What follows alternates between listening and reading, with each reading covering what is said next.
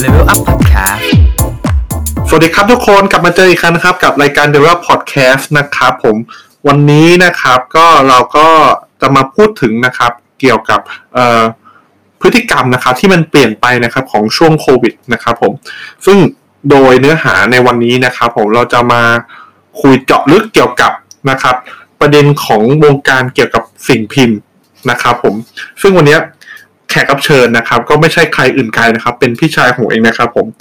พี่คนนี้นะครับผมพูดเลยว่าเป็นคนดังนะครับ ผมแล้วก็เป็นคนเก่งมากๆเลยนะครับ ผม จะมีคนแล้วแหละ วันนี้ผมผมขออวยหน่อยนะครับ แล้วเขาเขาเป็นเคยทำทำมาหลายอย่างครับพรีเซนเตอร์ก็เคยเป็นนะครับ ผม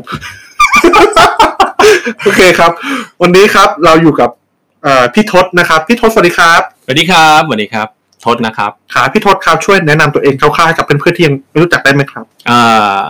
ผมชื่อทศนะครับ ชื่อจริงชื่อทศพลเหลืองสุพรนะครับทำงานตอนนี้ทำงานอยู่ที่มติชนนะครับ เป็นดีเลกเตอร์ New Product นะครับ แล้วก็ดู Marketing ด้วยเป็นบางส่วนทำหน้าที่อะไรทำหน้าที่ออกแบบผลิตภัณฑ์ใหม่ๆ หรือโปรเจกต์ใหม่ๆ ของเครือมติชนนะครับ ก็ก่อนหน้านี้มีประสบการณ์ในการทำงานมีเดียมาบ้างครับ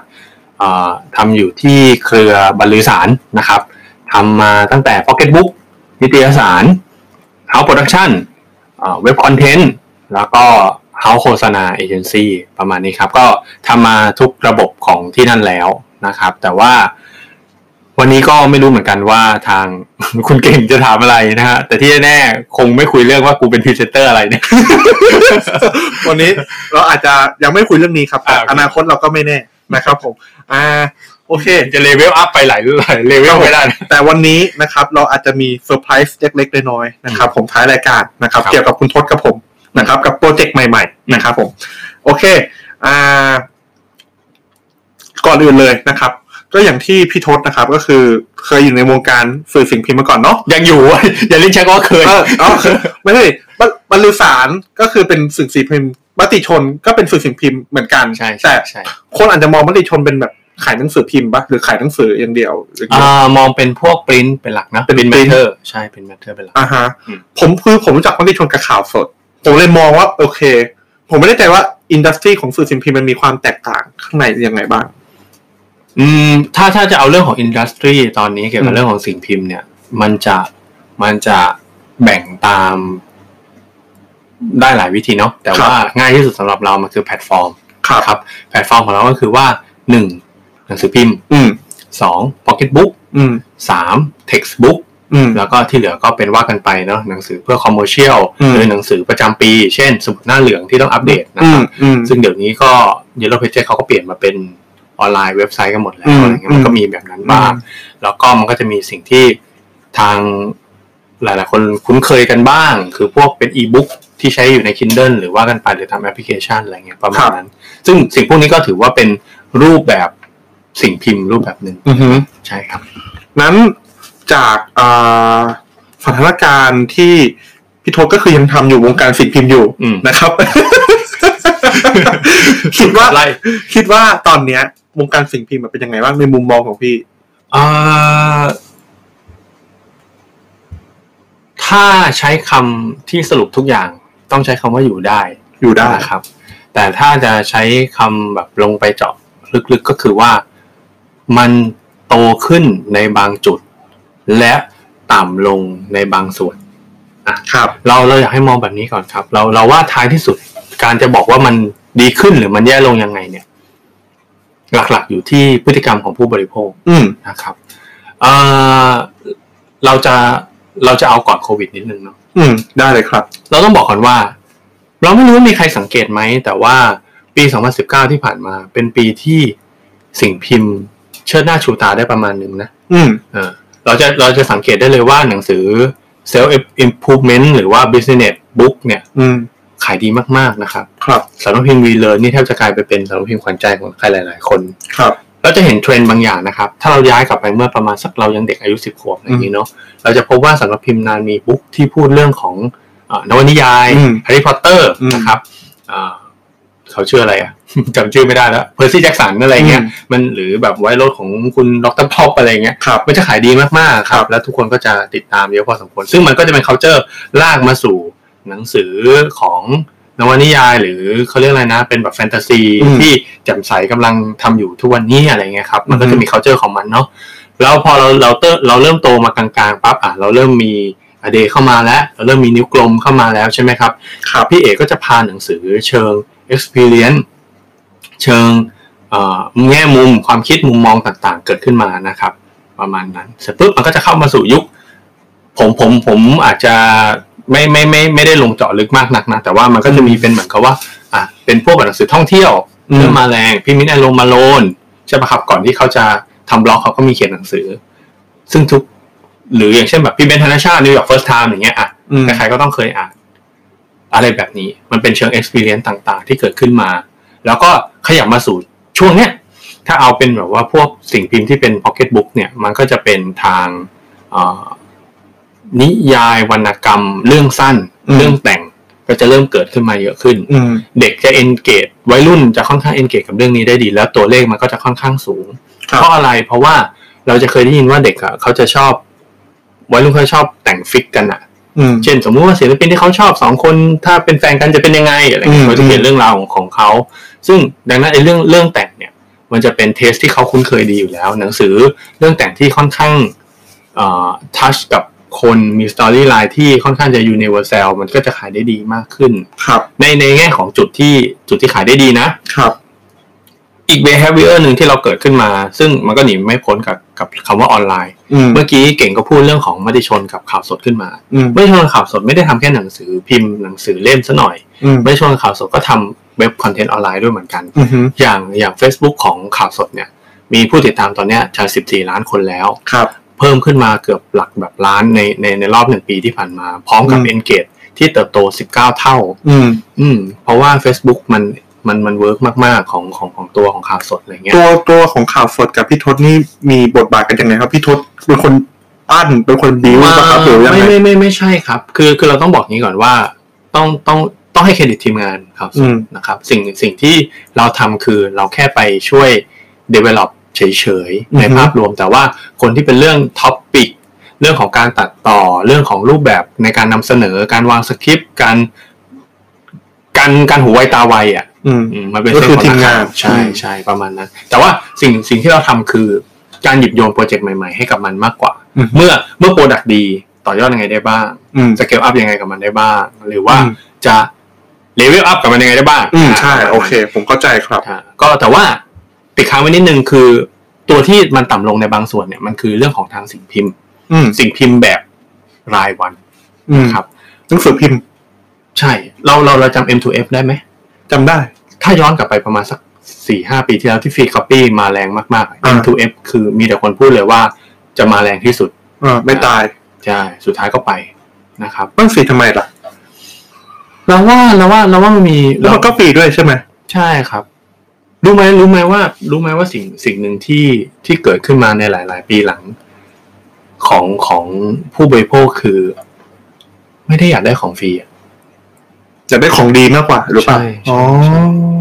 เพราะว่าตั้งแต่ อืม ตั้งแต่พฤติกรรมของความเป็นมินิมอลลิซึมอ่ะ มันเกิดขึ้นมาในในจิตใจคนอะคนไม่ได้อยากได้ของมากองกองๆไว้ก่อนที่บ้าน อืม แล้วแล้วก็คิดว่าเมื่อไหร่ฉันจะใช้อะ อืม คนเริ่มวิเคราะห์กับมันมากขึ้นว่าฉันจะมีสิ่งนี้ไปทำไม อืม ซื้อแก้วน้ำหนึ่งใบไม่ได้ดูที่ราคาแหละ อืม อ่า เราดูแล้วว่าเราจะเอาแก้วน้ำเนี่ย มันเหมาะกับโต๊ะของเราไหม อืม อ่า เราคิดถึงภาพรวม ใช่ใช่ มากขึ้น ใช่ดังนั้นไอ้สิ่งเนี่ยนิสัยเนี่ยพฤติกรรมเนี่ยมันก็ส่งผลกับสิ่งพิมพ์ด้วยเหมือนกัน อืม ดังนั้นอย่างเช่นสมมุติว่าเราจะซื้อหนังสือพิมพ์รายวันไปทำไมในเมื่อเราเปิด Facebook มาแล้วก็เจอข่าวแล้ว อืม อ่าทำไมฉันจะต้องรอหนึ่งวันเพื่อมาอ่านข่าวที่เมื่อวานมันเกิดขึ้น อืม อ่า ดังนั้นเนี่ยหนังสือพิมพ์เนี่ยมันมียอดที่ค่อนข้างจะตกลงนะครับ แต่ส่วนหนึ่งผมผมรู้สึกนะครับ ว่าไม่รู้ทุกคนคิดเหมือนกันหรือเปล่า คือข่าวที่มันเกิดขึ้นในหนังสือพิมพ์มันคือข่าวที่เราเห็นแล้วเมื่อวานอะแล้วมันเจออย่างนี้ซ้ำๆทุกครั้ง อืม เหมือนมันเหมือนมันเหมือนที่ไม่แน่ใจผมดูทีวี แล้วผมเห็นข่าว อืม แล้วเขาบอกว่าเขาเอาคลิปมาจาก Facebook อืม ซึ่งผมก็เห็นมาแล้วจาก Facebook อืม ผมก็อ่านคอมเมนต์มาจาก Facebook แล้วมันไล่าให้ผมฟังอีกทำไม อืมอืม ที่ผมรู้สึกว่าผมรู้สึกว่าบางทีก็แอบคิดว่านะครับไม่ไม่ไม่ได้ว่าไม่ได้ว่าคนทำวงการทีวีนะครับ ข่าวทีวีนะครับ แต่แค่รู้สึกว่ามันไม่มีอะไรใหม่ เพราะฉะนั้นผมอาจจะชอบดูข่าวแบบประเภทเชิงวิเคราะห์มากกว่า อืม ใช่ เหมือนของช่องวันอ่ะ คุณคุณคุณจัดอ่ะ ที่เขาแบบ อืม เจาะดีป่ะครับ ข่าวข่าวเจาะผมประเภทชอบข่าวเจาะมากกว่า อืมอืม อะไรที่เป็นข่าวเล่าเรื่องอะถ้ามันไม่เล่าสนุกขนาดนั้นอะก็อาจจะไม่ได้ฟัง อันนี้เป็นมุมมองส่วนตัวผมเนาะ อืม เพราะว่าออนไลน์มันเข้ามาดิสรับพฤติกรรมของผม โอเค นั้น แต่ว่าจริงๆ มันมีเรื่องสนุกเรื่องหนึ่งเกี่ยวกับ เรื่องไหน นี้ ครับ ครับ เรื่ คืออง ไหน ว่า ครับ หลายๆ คนอาจจะมีความรู้สึกว่าเขาทำทำไมใช่ปะแต่ว่าความสนุกของมันคือ ถ้ามองแบบข้างนอกออกมาจากตรงนั้นนิดนึงอ่ะ มันคือการเชื่อมต่อจุดหรือว่า อืม มันคือหมายถึงว่า Facebook ได้เกี่ยวข้องกับทีวี อืม อย่างหลีกหนีไม่ได้ อืม สิ่งพิมพ์ถูกออนไลน์เข้ามาปรับ อืม จนออนไลน์ต้องดึงข่าวเอ้ยจนสิ่งพิมพ์ต้องดึงข่าวออนไลน์เข้ามาเกี่ยวข้อง อืม อย่างหลีกหนีไม่ได้ อืม ในขณะเดียวกันทีวีก็เอาหนังสือพิมพ์ไปอ่านในทีวี อีกครั้ง มี หนึ่ง การมีการวนลูปของมันด้วยด้วยรูปแบบฟังก์ชันบางอย่าง อืม ดังนั้นน่ะเราเลยรู้สึกว่ามันคือการเชื่อมฟอร์แมตกัน อืม ที่ผ่านมาเราแยกกันนึกออกปะครับ อืม คนคนทำออนไลน์ก็จะมีความรู้สึกว่าฉันคงเป็นยูทูบเบอร์นั่นแหละ อืม สมัยก่อนเนาะ อืม นึกออกปะ อืม มันตอนนั้นยังไม่เขายูทูบเบอร์ด้วยซ้ำก็ก็คิดว่าเป็นคนทำคลิป อืม เป็นคนทำคลิปด้วยนะไม่เรียกว่าเป็นคนทำข่าว เป็นคนทำบล็อกเกอร์ ใช่ใช่ เขียนนะ ใช่อ่ะมีความแบบนั้นอะไรเงี้ย ซึ่ง หนังสือพิมพ์ก็จะมีความรู้สึกว่าฉันทำข่าว อืม รายการที่เอยรายการอ่านข่าวบนทีวี ก็จะมีความเข้าใจว่ามันเป็นการเบรกกิ้งนิวระหว่างช่วงขั้นเวลาต่างๆ แต่ว่าพอมันถูกดิสรับทั้งระบบมีเดียระบบมีเดียเนี่ยมันถูกมันถูกเขย่าใหม่ อืม มันทุกๆ อันมันก็ไม่สามารถอยู่ได้ด้วยตัวเองแล้วอะมันก็ อื จะ ม มาเชื่อมกัน ซึ่งความน่าสนใจสำหรับเรามันคือ การเชื่อมกันแบบไหนที่ถูกรสนิยมกับพฤติกรรมผู้บริโภคที่สุด นั่น อืม นั่นแหละคือทางออก ผมก็เลยมานั่งคิดต่อว่าจริงๆแล้วผมมองว่าข่าวหนึ่งข่าวหรือประเด็นหนึ่งหนึ่งประเด็นหนึ่งเนี่ยนะครับ ที่จริงแล้วมันสามารถ ผมว่าวงจรชีวิตมันก็ค่อนข้างยาวเลยนะ สมมติมันเริ่มต้นที่ Facebook แล้วมันก็ข่าวหนังสือพิมพ์เอาไปลง อืม แล้วทีวีก็เอาข่าวนั้นมาเล่าซ้ำผมว่าวงจรชีวิตมันก็ประมาณแบบ อืม ก็แบบยาวอยู่นะ อืม ปกติแล้ววงจรชีวิตของข่าวหนึ่งข่าว หรือว่าอิชูหนึ่งอิชูเนี่ย มันเป็นยังไงบ้างอะพี่โทศพี่โทศพอเล่าให้ฟังได้หรือเปล่า เราว่าเราว่ามันจะยาวได้ไม่รู้จบ อืม ขึ้นอยู่กับการจับประเด็น อือฮึ เราอยากให้มองแบบนี้ครับ ถ้าเรามองว่ามันเป็น breaking news เฉยๆเช่นสมมุติว่ามีประกาศผู้ป่วย สมมุตินะ สมมุติตัวเลขนะครับ อืม ผมไม่ผมไม่แน่ใจ สมมุติว่าตัวเลขวันเนี้ยคือสามคน อืม สมมุติตัวเลขนี้มันมันคือสามคนผู้ป่วยโควิดเนี่ยมีสามคน ถ้าเรามองมันเป็นแค่ breaking news มันก็จะไม่มีอายุไข อืม แต่ถ้าสมมุติว่ามองว่ามันเป็นการ deep content อืม มีการวิเคราะห์ เช่น เอาเอาสแตทสิบเดือนที่ผ่านมา มันเอ้ยเอาสแตทสิบวันที่ผ่านมามาดู อืม ว่าสามว่าสามคนเนี่ยนัยยะยังไง อืม ก็จะได้อีกหนึ่งคอนเทนต์อายุก็จะยืดมากขึ้น อืม value ของมันก็สามารถไปเป็น reference เพื่อเอาไปเทียบเป็นอื่นต่อได้ อืม หรือมีการเอาไอ้สามคนเนี่ยไปเทียบกับประเทศที่มีสภาพสภาพคล้ายๆประเทศไทยเราเนี่ย เป็นยังไงปุ๊บมันก็จะเกิดเป็นอีกคอนเทนต์หนึ่ง อืม สังเกตได้เลยว่า ประเด็นเดียวเนี่ยเริ่มต้นเนี่ยมันได้สปิ t คอนเทนต์ได้มากมาย อืม อยู่ที่การจับประเด็น เราจะบอกให้นะว่า โดยทั่วไปแล้วเนี่ยอ่าถ้าเรามองว่ามันเป็นข่าวอะคนก็จะมีความรู้สึกว่ามันคือการรีพอร์ตมันคือ ม การรายงาน อืม แต่ถ้าสมมุติว่าเรามองว่ามันคือคอนเทนต์อ่ะ มันคือแมทเทียล อืม ซึ่งแมทเทียลเนี้ยจะหยิบมาใช้กี่ครั้งก็ได้ เหมือนเช่น ข่าวการอธิบายเรื่องของโรคภัยไข้เจ็บโรคระบาดแบ็กเดต อืม เมื่อร้อยกว่าปีที่แล้ว อืม จนถึงตอนเนี้ยเราก็ยังหยิบมาเล่าต่อได้ ซ้ำๆทุกครั้ อื ง ม ที่มีโรคที่ที่มีโรคร้ายขึ้นมา อืม ซาร์ก็ทีนึงและไข้หวัดหมูก็ทีนึงและไข้หวัดนกก็ทีนึงและ อืม โควิดก็อีกทีหนึ่ง อืม ดังนั้นเนี่ยเราเลยรู้สึกว่าถ้ามองเป็นข่าว มองเป็นนิวส์มองเป็นรายวัน อืม มองเป็นคอนมองเป็นไม่ใช่คอนเทนต์มองเป็น breaking news หรือว่า information บางอย่าง มันก็จะจบอยู่แค่นั้น อืม โอเค เป็น ครั ที่ บ วิธีการดีไซน์ คราวนี้ก็คือพอผมพอเข้าใจแล้วที่จริงคอนเทนต์อะมันมี มันสามารถที่จะสปลิตออกมาเป็นแล้วแต่ว่าเราจะจับประเด็นเรื่องนั้นยังไงได้บ้าง ใช่ โอเคครับ คราวเนี้ยพอเมื่อกี้ที่เรามีการพูดคุยกันอ่ะ เราจะเห็นได้ว่าจริง ๆ แล้วอ่ะเอ่อ พฤติกรรมที่มันเปลี่ยนแปลงไปอย่างออนไลน์วิดีโอเนี่ยนะครับผมมันมันเข้ามาดิฟรับมาก ๆ คราวเนี้ยคือผมอะไปเห็นตัวชาร์ตชาร์ตหนึ่งนะครับผมซึ่งเอ่อเป็นชาร์ตที่ทางอ่าบริษัทนะครับวิจัยนะครับ อืม เขาเขาเขาเขียนมาว่าพฤติกรรมที่มันเปลี่ยนแปลงไปเนี่ยนะครับผม มันมีอันหนึงที่น่าสนใจครับก็คือ Gen Z นะครับ Gen C อะครับผม อืม คนที่มีอายุระหว่างอ่าเฉลี่ยประมาณ 16ถึง23 ปีอะครับผม อืม เอกตัวกราฟเนี่ยนะครับผมเขาบอกว่าพฤติกรรมการดูออนไลน์วิดีโอของเขาเนี่ยครับเพิ่มสูงขึ้นถึง 51%อันนี้เบสออนในช่วงโควิดเลยนะ จากตัวก่อนแพทเทิร์นคือมีไม่มีประมาณนึงแล้ว มีประมาณหนึ่งคราวเนี้ยเพิ่มถึง 50% อืม อยากจะถามในมุมของพี่ทศว่าพี่ทศคิดว่าทำไมไอ้ช่วงไอ้ช่วงของโควิดอะมันถึงเร่งอัตราของของการดูออนไลน์วิดีโอเพิ่มขึ้นในมุมของพี่ เราอยากให้คิดอย่างนี้นะครับแฟกต์ที่เวิร์กที่สุด อืม คือการเทียบว่าเขาเป็นใคร อืม เอาปี 2020 20 อืมอืมอืม ลบด้วยอายุมากที่สุดของเขา คือ 23 อืม แกผลลัพธ์จะได้ปี 1997 อืม ปี 1997 คืออะไรครับ ปี 1997 คืออ ม MTV MTV อ่า เป็นการ M ข้ามไปถ้าถ้าพูดถึงว่าคำว่า MTV แปลว่ามันมีโทรทัศน์ขึ้นมาให้เขาดูแล้ว ครับ แปลว่าอะไรครับ อินพุตของเขาเกิดมาตั้งแต่ตอนที่เขามีทีวีแล้ว อืม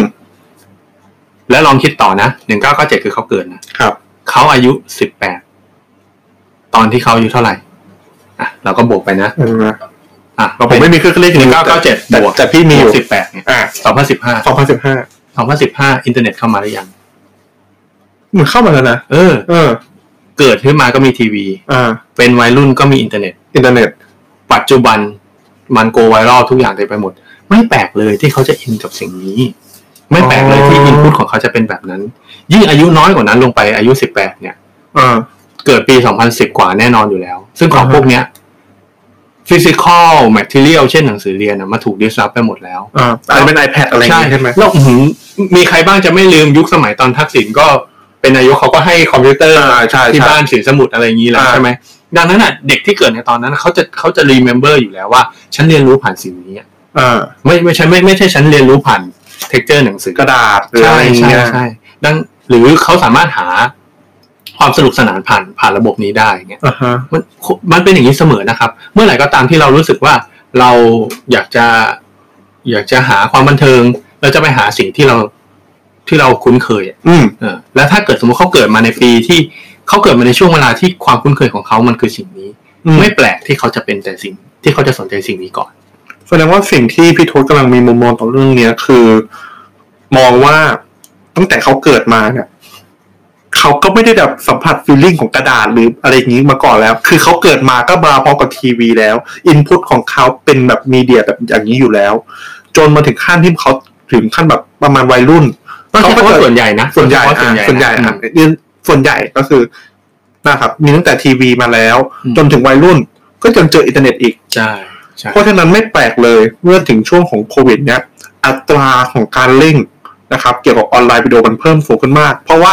นอกจากออนออนไลน์ออนไลน์วิดีโอสูงขึ้นอันดับหนึ่งใช่ไหมครับ อันดับสองก็คือทีวีสตรีมมิ่ง อืม ซึ่งก็ตรง อืม กับเมื่อกี้เลยนะครับ แล้วก็อันดับสามคือเรื่องของการเพิ่มของการเล่นเกม อืม อือฮึอันนี้คือ Gen Z นะครับ คราวนี้พอ แล้วอยากให้คิดอย่างนี้เว้ยเก่ง อ่ะทำไง มันมันตลกดี ยังไง คือคืฮะอให้ให้คิดว่า ทุกคนอ่ะ ตอนที่เรายังเด็กอะเราจะได้ถูกเรียนปรับพื้นฐานการการใช้คอมพิวเตอร์ด้วยกัน อ่าใช่ใช่ใช่ผมเคยเรียน เข่าเข่าโปรแกรมเวิร์ดแล้วก็พิมพ์ อ่ะ กหฟดอะไรว่ากั ใช่ นไป ใช่ผมเคยผมเคย คำถามคือมีกี่คนที่ที่นั่งพิมพ์ มันก็แอบเข้าไปเล่นเกม อ่าใช่ ได้ ใช่ กันหมดอะไรเงี้ย ก็มีก็มีใช่ เออเกม ออ มาริโอบ้างเก เก ม ม ระเบิดบ้าง Bomberman เออ เออใช่เออ เรากำลังจะพูดว่าอะไรเราจะพูดว่าเพราะฉะนั้นอ่ะ คนอ่ะ มันมีพฤติกรรมผูกพันกับเกมตั้งแต่ในวิชาเรียนที่ไม่ถูกต้องมาแล้วอ่ะเออ เพราะว่า คือเราจะพูดว่าเพราะฉะนั้นน่ะไอการที่เขาจะดูคอนเทนต์จากกล่องเนี้ย เออ ไอการที่เขาจะสนใจทีวีเนี่ยไอการที่เขาจะสนใจเกมเนี่ย เออ อะไรที่เขาไอการที่เขาจะเลือกจากการ์ตูนหรือว่าอะไรอย่างเงี้ยมันมันมันเป็นพฤติกรรมแบบนี้ เออเออเออ คือคือคือเราเราค่อนข้างจะเบื่อเบื่อนิดนึงนะเวลามีคนพูดว่า เด็กมันก็ต้องชอบเกม อืม เด็กมันก็ต้องชอบหมันการ์ตูน อืม เพราะว่าใจความสำคัญของของความชอบเอนเตอร์เทนทุกคนชอบเอนเตอร์เทนเมนต์ อืม เราก็ชอบดูการ์ตูน อืม เก่งก็คงชอบดูการ์ตูน ใช่ครับ Spider-Man Into the Spider-Verse มันไม่ใช่การ์ตูนสำหรับเด็กอย่างเดียว อืม ทุกคนผู้ใหญ่ก็ดูได้ เราก็เห็นก็มีก็หลายๆคนไปดู อืม คำถามมันคือว่าดูบนแพลตฟอร์มไหนต่างหากอันนี้คือสิ่งที่สำคัญ อืม ถ้าคุณมีความเชื่อแค่ว่าเอ้ยเด็กมันก็ต้องใช้มือถือ แล้วแอปพลิเคชันแบบไหน เพจแบบไหน เทสแบบไหน ไอเนี่ยต่างหากคือสิ่งที่เรารู้สึกว่าวงการสื่อคนคุย หรือว่าให้ความสำคัญกับมันเยอะ ถ้าเกิดทาร์เก็ตของคุณคือเด็กกลุ่มนี้ อืม เออเพราะว่าเหตุผลที่เรายกปีขึ้นมาชี้ให้ทุกคนเห็นก่อนนะครับ มันเป็นเพราะว่าเราต้องเข้าใจก่อนเลยว่าอินพุตตั้งแต่แรกเกิด เขาก็ไม่เหมือนเราแล้ว อืม ดังนั้นคนทำสื่อต้องเข้าใจก่อนว่า ถ้านี่คือ t a r g e t ของเรา พฤติกรรมของเขา starter ของเขา สิ่งที่รักของเขา material ของเขา แพลตฟอร์มของเขาที่เขาเสพเนี่ยเขาเริ่มจากอะไร อืม แล้วก็ค่อย develop จากตรงนั้นน่ะไป อืม เราเชื่อว่าสิ่งเนี้ยมันมันจะ work ที่สุด อืม อืม โอเคครับ เก็ตเลยครับ คราวนี้ พอเราคุยถึง Gen ฟ แล้วใช่ไหมครับ อืม เรามาดูกันดีกว่าครับว่ามิเลเนียลอย่างพวกเรานะครับ พี่พี่ยังมิเลเนียลอยู่เหรอ ผม เจนวายผมเจนวาย ก็คืออันเดียวกัน Gen Y มิเล ผม เนียล สามสิบนะฮะ นะฮะผมยี่ยี่เจ็ดนะครับ อืม เขาบอกว่าในสแตทตัวนี้เขาบอกนะครับว่ามิเลเนียลเนี่ยเอ่อช่องทางนะครับ ในการรับสื่อของของของคนเราเนาะหลากหลายมากจากสแตทที่ก็บอกเหมือนกัน คือ มันกว้างมากครับ ออนไลน์วิดีโอก็ดู หนังสือก็ชอบอ่าน อืม อ่านมากกว่ากลุ่มคนเมื่อกี้นะครับผมเอ่อทีวีสตรีมมิ่งก็ดู อืม ไลฟ์สตรีมมิ่งก็ชอบดูเช่นกันพอดแคสต์ก็ฟัง อืม วิทยุก็ยังฟังอยู่ อืม นะครับผม ออนไลน์เพลสพวกอ่านข่าวก็ยังอ่านอยู่ คือคือทำทุกอย่างทุกอย่างชอบทุกอย่างเลย เป็นเป็นกลุ่มคนที่เสพทุกอย่าง อืม คราวเนี้ยมันเลยกลับมาคำถามที่ว่า ในมุมของพี่ทศนะครับ คิดว่าทำไมกลุ่มคนเจน Y หรือมิเลเนียลถึงชอบเสพสื่อหลายอย่าง ซึ่งซึ่งมันแตกต่างจากคนคนกลุ่มเมื่อกี้ก็คือเจน Z อืม ที่ชอบแต่ออนไลน์วิดีโออ ม กับทีวีสตรีมมิ่งเดียว อืม ในมุมมองของพี่คิดว่ายังไง ถ้าเราใช้คำตอบจากข้อเมื่อกี้ตอบ อืม กับข้อนี้ สิ่งแรกที่เราจะต้องดูก็คือว่ามิเลเนียลกับเจนซเนี่ยคืออายุเท่าไหร่ อ่าถ้าเกิดจากรีเฟอร์จากสแตทจากที่ผมดูนะครับ มีเอ่อเจนแซเนี่ยคือสิบหกถึงยี่สิบสามหมายครับหมายความว่าก็คือตั้งแต่อ่าอายุประมาณมสี่ อืม จนถึงเพิ่งเรียนจบ อืม นะครับ ส่วนมิเลเนียลเนี่ย ก็คือเฟิร์สจ็อบเบอร์ อืม จนถึงเกือบจะสี่สิบละประมาณสามสิบเจ็ด ก็คือเมเนเจอร์ อ่ะระดับนั้น สังเกตปะว่ามันมีไดินามิกที่แตกต่างกัน อืม ความหมายคืออะไร ความหมายคือว่ามันมี อย่างนี้เราแนะนำเราเราเราแนะนำให้ทุกคนลองคิดตามนี้นะครับ เวลาเราพูดถึงเด็กเนี่ย อืม มันจะมีมันจะมีสิ่งหนึ่งที่ครอบพวกเขาไว้อยู่ ไม่ไม่ไม่ไม่ไม่ไม่ไม่ไม่พูดถึงสิ่งไม่ดีนะ อืม แต่ความหมายคือว่าโรงเรียนมหา ครับ วิทยาลัยคือสิ่งที่ครอบเขาอยู่แพ คทรับ เทิร์นชีวิตเขาจะไม่ค่อยต่างกันเท่าไหร่ ครับ ความหมายคือว่ารูปแบบของการใช้ชีวิตเนี่ยมันจะต่างกันแค่ว่าคุณเลือกเรียนคณะอะไร ครับ คุณเลือกเรียนที่ไหน แต่ว่าทั้งทั้งหมดก็คือเป็นการเรียน อือฮึ แพทเทิร์นก็คือว่าไปสอบไปเรียนไปสอบไปเรียนไปสอบไปเรียน ครับ แต่ว่าในรูปแบบของคนที่เป็นมิเลเนียมกับเจน Y เนี่ย อือฮึ จะไม่เหมือนกัน เพราะเขาเป็นคนทำงานแล้ว อืม การที่เวลาเป็นคนทำงานแล้วเนี่ย มันจะไม่ใช่เรื่องการเรียนละมันจะไม่ได้มีตัวชี้วัดเหมือนกัน อืม ทุกคนจะมีรูปแบบงานที่ไม่เหมือนกัน อืม เช่น ฉันเป็น NGO ฉันอาจจะไม่ได้งาน ฉันอาจจะไม่ได้รายได้เงินในการรูปแบบสเกลอัพ อ่าอ่า แต่ว่าฉันได้รูปแบบเงินเป็นโปรเจกต์ ฉันต้อง อ่า ไปบริหาร โอเคครับ ถ้าสมมุติฉันเป็นฟรีแลนซ์ ฉันไม่ได้ได้เงินเป็นแบบอินคัมปกติ ฉันได้เงินเป็นจ็อบ อืม ฉันเป็นพนักงานบริษัทในโรงงาน ฉันได้เงินราย ฉันได้เงินเป็นรายเดือน อืม แล้วมีการเติบโตเป็นในรูปแบบแนวตั้ง อืม หนึ่งสองสามสี่ห้าเป็นระดับขั้น อืม ฉันเปิดร้านอาหารเอง ฉัน อืม สตาร์ทอัพเอง ทุกอย่างจะสวิงไปหมด อืม ดังนั้นเนี่ยด้วยความที่ไดินามิกของอาชีพไดินามิกของพฤติกรรมในการใช้ชีวิตของเขาไม่เหมือนกันเลย อืม ไม่แปลกเลยว่า ความสนใจของกลุ่มเนี่ย อืม จะสวิง อือฮึ ถ้าเราดูดีๆ คนอายุ 40ถ้าลบจาก 2,000 2020 อืม มันก็คือ 1980 อืม 1980เนี่ยเขายังอ่านหนังสือพิมพ์กันอยู่เลย อือฮึ นะครับไมเคิลแจ็คสันยังไม่มาเลยด้วยซ้ อือฮึ ำเอ่อไม่แน่ใจต้องขอโทษด้วย แต่ความหมายคือว่าไม่ใช่ช่วงพีคเขาแน่ๆ ครับ ดังนั้นเราอาจจะเป็นแจ็คสันไฟว์ความหมายคือว่าทีวีมันยังไม่ได้มี value สำหรับเขาขนาดนั้น คนอาจจะชอบดูทีวี แต่สุดท้ายคุณคุณต้องมาลงหนังสือพิมพ์อยู่แล้ว อือฮึ คุณจะต้องมาลงกับสิ่งพิมพ์อยู่แล้ว อือฮึ มีการมีการปล่อยหนังสือเพลง มาให้เปิดหนังสือเพลงแล้วมันดิดกีตาร์ตาม มันไม่เหมือนที่ยุควันนี้เด็กอยากจะรู้เพลงอะไรก็กดเข้าคอร์สออนไลน์ ดังนั้นเนี่ยความสนใจของเขาจะมีเยอะมาก และ อือฮึ กลุ่มเนี้ยคือกลุ่มที่อยู่ตรงกลาง กลุ่มตรงกลางระหว่างเทคโนโลยีที่เข้ามากับอนาล็อกที่ยังมีอยู่ ครับ จริงๆ ใช้คำว่าดิจิตอลกับอนาล็อกเนี่ยก็ถือว่าผิดด้วยซ้ำนะ เพราะว่าตอนเนี้ยมันไม่ใช่มันไม่ใช่ดิจิตอลอะ เออ อันนี้มันเป็นแบบมันเป็นออนไลน์เบสอะ เออ มันมันคือคำว่าดิจิทัลมันคือรูปแบบของการที่มีออนไลน์เข้ามาเกี่ยวข้องใช่ปะ อ่าฮะ เอ้ยหมายถึงว่ามีอินเทอร์เน็ตเข้ามาเกี่ยวข้องใช่ปะ อ่าฮะ แต่อันนี้มันคืออินเทอร์เน็ตเบสเลยอะ อืม คุณสามารถจบงานทุกอาชีพได้ด้วยด้วยด้วยออนไลน์ได้เลย อาจจะเรียกว่าอนาล็อกกับออนไลน์น่าจะชัดกว่า ใช่ใช่ใช่ อ่า เป็นในมิตินั้น เช่น เช่นเช่นสมมติว่าถ้าถ้าเราพูดว่าดิจิตอลกับนักดนตรีอะไรเงี้ยเขาอาจจะใช้เป็นแบบคอมโพเซอร์นั่นนี่นี่นู่นอะไรเงี้ยครับ แต่ว่ายุคนี้ถ้ามันเป็นออนไลน์คือคุณแบบคลาวโปรเจกต์ทุกอย่างคือเล่นดนตรีไม่เป็นด้วยซ้ำอ่ะแต่ฉันรู้ว่าเพลงแบบนี้มันจะเวิร์กอะ อืม เพราะว่าด้วยเทสด้วยรสนิยมที่ที่เขาได้ได้รับมาอะไรเงี้ย อืม โอเคมันค่อนข้างไปไกลละใจความของเราคือว่าเรากำลังจะพูดว่าเหตุผลที่มิเลเนียลกับเจน Y อ่ะเขามีความสนใจที่หลากหลายเนี่ยเป็นเพราะเรื่องนี้ อืมอืม เป็นเพราะว่าเขามีรูปแบบในการใช้ชีวิตที่ไม่เหมือนกัน อืม อินพุตของเขามีหลายหลากหลายรูปแบบ อือฮึ ครอบครัวคนไหนรวย เข้าถึงเครื่องคอมพิวเตอร์ได้ก่อน อืม ก็อาจจะใช้คอมพิวเตอร์ได้ก่อน อืม ครอบครัวไหนเป็นครูเป็นเป็นนักวิชาการก็อาจจะชอบอ่านจากหนังสือเบสจากหนังสือ ครับ ช่วงเนี้ยมันจะเป็นช่วงของคนที่เริ่มไปเรียนต่างประเทศแล้ว อืมฮึ ถ้าฉันไปเรียนต่างประเทศ ฉันไปเอาอินพุตมา อืม เช่นเอ่อฉันไปเอาอินพุตจากต่างประเทศ จากแบบสมมุตินะ ไปเรียนสายเทคมา อืม ก ฮึ ลับกลับมาปุ๊บก็จะรู้จักวัฒนธรรมพอดแคสต์ อือฮึ จะรู้จักวัฒนธรรมของการสตรีมมิ่งอะไร อือ เงี้ ฮึ ย ดังนั้น มันจะเป็นแบบในรูปแบบนั้น อืมฮึ ใช่ มันจะค่อนข้างหลากหลาย โอเค ได้ครับ ซึ่งวันนี้นะครับ ก็พูดเลยนะครับ เป็นข้อมูลที่แน่นมากๆ แต่ผมพูดเลยนะครับ ว่าประเด็นนี้นะครับ มันยังไม่จบนะครับ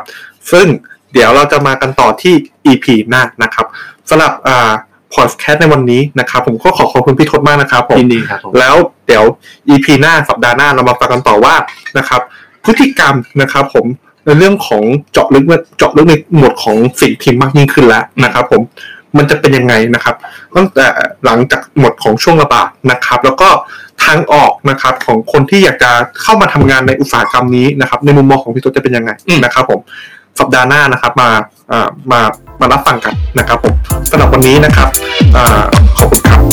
ขอบคุณมากครับ